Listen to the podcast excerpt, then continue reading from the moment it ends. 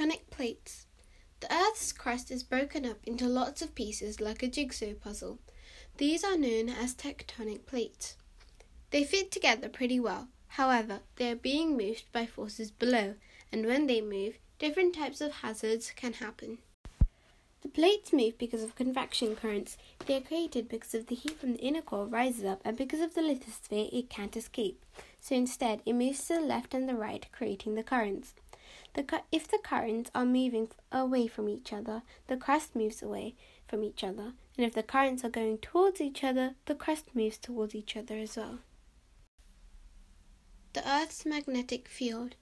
Our inner core is mainly solid iron and is surrounded by a fluid outer core of molten iron. The two cores rotate at different rates, maybe even opposite directions.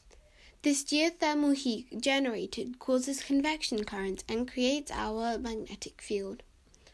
Our magnetic field protects us and the Earth from the sun's harsh solar rays, debris in outer space, and just meteorites in general.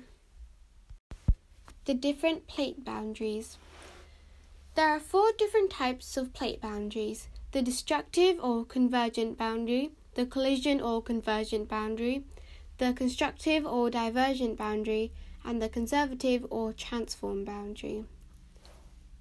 Destructive boundary is when an oceanic plate is being subducted under a continental plate. This can cause big earthquakes and explosive volcanoes. A collision boundary is when a continental plate is going against a continental plate. This can cause big earthquakes. A constructive boundary is when two plates are moving apart.